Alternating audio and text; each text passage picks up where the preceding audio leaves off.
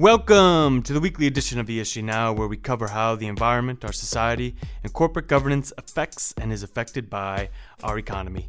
I'm your host, Mike Disabato, and this week we are going to discuss the devastation being wrought by the coronavirus.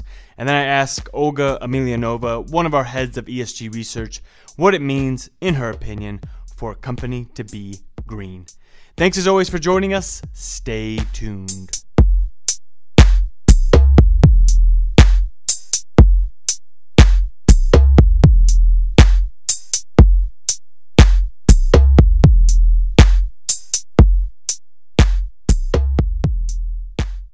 The coronavirus, an outbreak of respiratory illness caused by a novel coronavirus first identified in Wuhan, Hubei province, China, now has more than 60,300 cases and it has killed at least 1,369 people.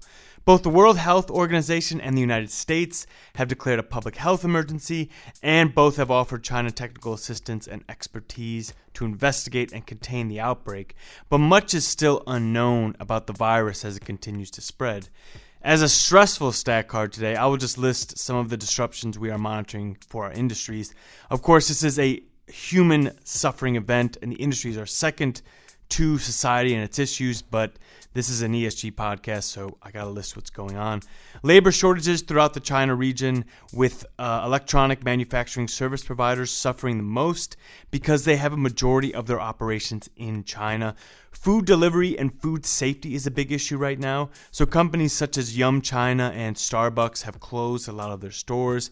And companies in the retail and apparel industries globally, which are heavily dependent on suppliers in China, are in a bad way. And in a one off event, for more than a week, the Diamond Princess cruise ship has been quarantined in the Japanese port of Yokohama, and its 3,600 passenger and crew are stuck, and there are now 218 cases of the coronavirus on board, and that's having a huge effect on the cruise industry where everyone is kind of saying, well, I don't really want to take a cruise anytime soon. But while this is a public health catastrophe and tragedy, the question for us kind of remains how do we look at it as an ESG analyst? To me, though, it, it, it feels like the sudden rush of a flood caused by the climate crisis, with one difference that companies can kind of tell if they're in a floodplain and they could even look out their windows to see where a water hazard might be and, and should be accounted for, while the coronavirus uh, is a shadow on the wall, it's an unknown threat.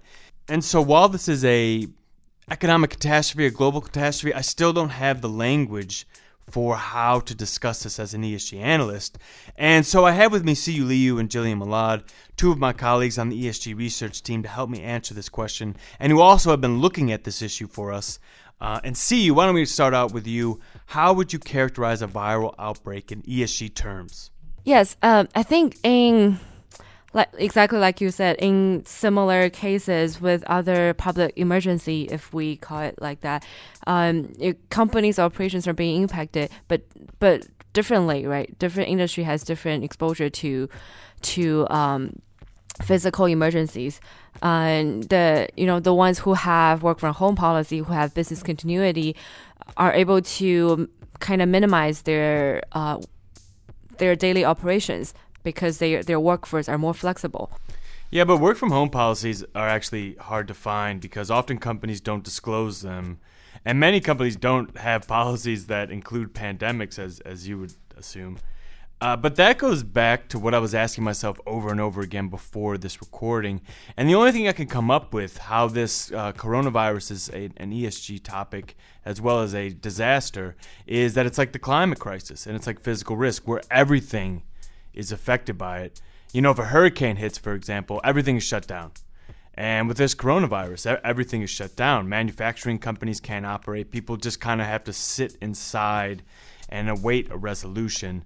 And what investors kind of just have to do, I guess, is map the assets they have in the area, see which ones are most affected, and can move. Uh, and actually, Jillian, I know you did this. You mapped all the company headquarters that we cover that are located in China and found to be expected that all companies were affected in one way or another. But you saw that there were some hit harder than others, and, and some regions hit harder than others. For example, all the Starbucks that you saw were, were kind of shutting down. And, and what's interesting is we found that the gaming industry, which is kind of headquarterless in a way, is doing really well because a bunch of people are sitting inside and logging on. Uh, but when I looked at the map itself, when I came over and, and saw your computer, Jillian, it looked like the map you used to assess the physical risk caused by the Australian wildfires, where you looked at the headquarters in Australia and the fire locations in Australia and see and saw what was being affected and, and where they were being affected. Is that an equivalent to the coronavirus map? Well, for wildfires, that's going to be a continuous problem in Australia, and that's going to continue throughout what's called considered wildfire season. But this is a short term exposure, or at least we hope it is.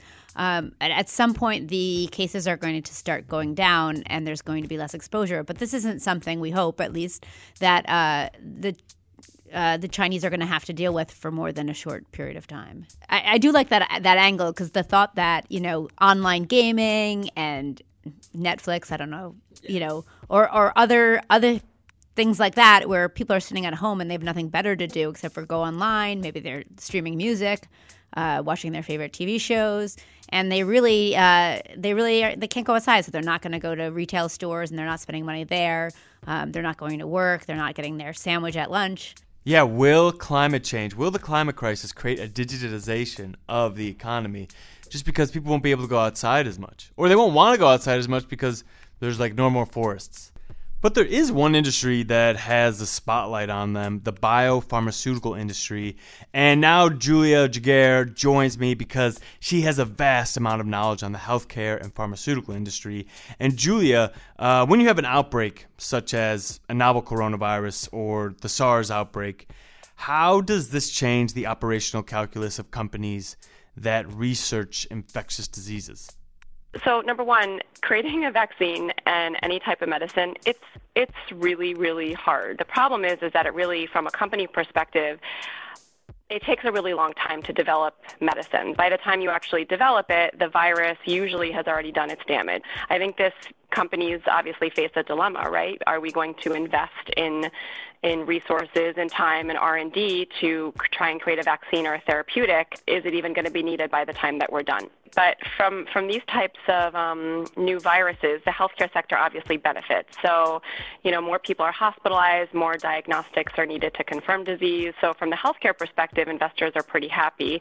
Um, and, you know, from maybe other industries like travel or airlines, obviously, you know, those those are taking a downward turn. But does does the market, um, I guess, support these type of companies and, and industries that study infectious diseases, or, or no? So it's pretty well known. There's much more money in chronic and rare diseases. That's where really the larger players are focusing. Infectious diseases like coronavirus, um, you know, they just they just have a much smaller profit pool. So, I think from an ESG perspective and just social value perspective, ultimately, over the long term, um, you know, this could certainly place larger pharma companies, especially business models, in question if they aren't developing solutions to solve rapidly evolving global global crises such as these. And are there some companies that are currently developing those solutions?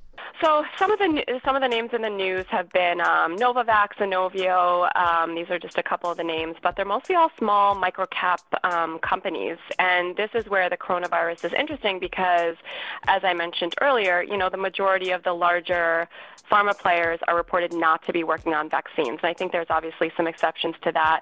Um, J and J and a handful of others might be working on um, some vaccines. And then there are companies that are also developing therapeutics or treatment options. You know, seeing seeing if something can be a cure. Um, and certainly, several companies have stepped up to the plate. I think probably the most well-known one right now is Gilead. Um, which already has a drug on the market. Um, it's you know investigationally being sent to China, um, and then um, you know there's one more company, AbbVie, AbbVie that um, that also could could potentially be promising. So when you know really tragic situations like these happen. Um, there definitely is a clear social value component where there's really an opportunity for companies to step in and, and respond swiftly in providing either diagnostics or, or, or solutions or even broader than healthcare, um, building, building hospitals that are needed. Do you think that opportunity needs to be buoyed by governments where they see this sort of issue, as with climate change, as with carbon emissions, and they need to step in and either control the market in a way or create a market for infectious diseases since – it is obviously advantageous to society to do so. Yeah, it's. It, I mean, governments have already stepped up to the plate and and provided money, donations. Companies are obviously providing donations as well. But the real thing is is collaborations and partnerships between academia, open transparency, you know, lobbying for open transparency and communications. Um, once you get into the patent scene, that can get pretty complicated, especially in the case of Gilead, because um, they're they're running into some patent challenges with China. So I think, you know, from from an investor perspective, lobbying um, for you know transparent. Um, transparent sharing of information, but also within reasonable bounds so that the companies that are doing something and that are taking on increased risks can also you know reap the benefits at some point if not now at some point in the future because otherwise you know the whole the whole market based system um, breaks down and and there's no incentive for companies to actually invest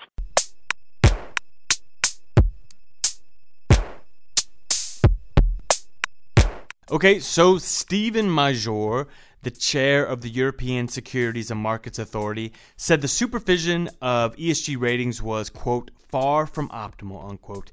And he also said that companies can use ESG to greenwash their operations. Antagonism aside, Maijoor does bring up a good point. What even is a green company? So, to figure this out, I asked Olga Emelianova, who, among other things, examines companies' involvement in the UN Sustainable Development Goals, to give me her definition. I think with a lot of emphasis right now on climate change and uh, carbon criteria, of course, one of the key parameters would be around the carbon intensity. So uh, the criteria should be taken into consideration probably within the uh, uh, realm of operations. Um, industry approach is something that is quite questionable because I think the industry boundaries are becoming vague. Um, but I think understanding the overall company footprint and taking into consideration both the upstream and downstream implications and the broader uh, operational footprint, such as you know defined by the European Commission as uh, do no harm criteria or social safeguards uh, is certainly something that is quite relevant.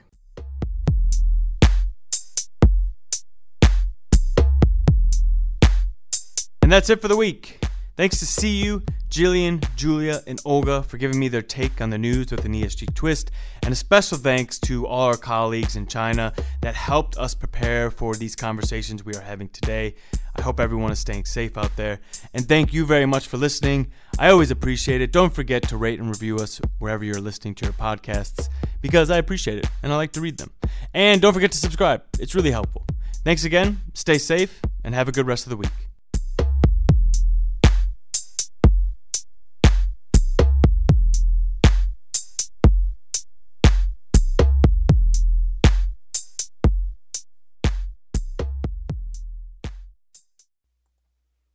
The MSCI ESG Research podcast is provided by MSCI Inc.'s subsidiary, MSCI ESG Research LLC, a registered investment advisor under the Investment Advisors Act of 1940. And this recording and data mentioned herein has not been submitted to nor received approval from the United States Securities and Exchange Commission or any other regulatory body. The analysis discussed should not be taken as an indication or guarantee of any future performance, analysis, forecast, or prediction. The information contained in this recording is not for reproduction in whole or in part without prior written permission from MSCI ESG Research. None of the discussion or analysis put forth in this recording constitutes an offer to buy or sell or a promotion or recommendation of any security, financial instrument, or produ- product or trading strategy. Further, none of the information is intended to constitute investment advice or recommendation to make or refrain from making any kind of investment decision and may not be relied on as such. The information provided here is as is, and the user of the information assumes the entire risk of any use it may make or permit to be made of the information. Thank you.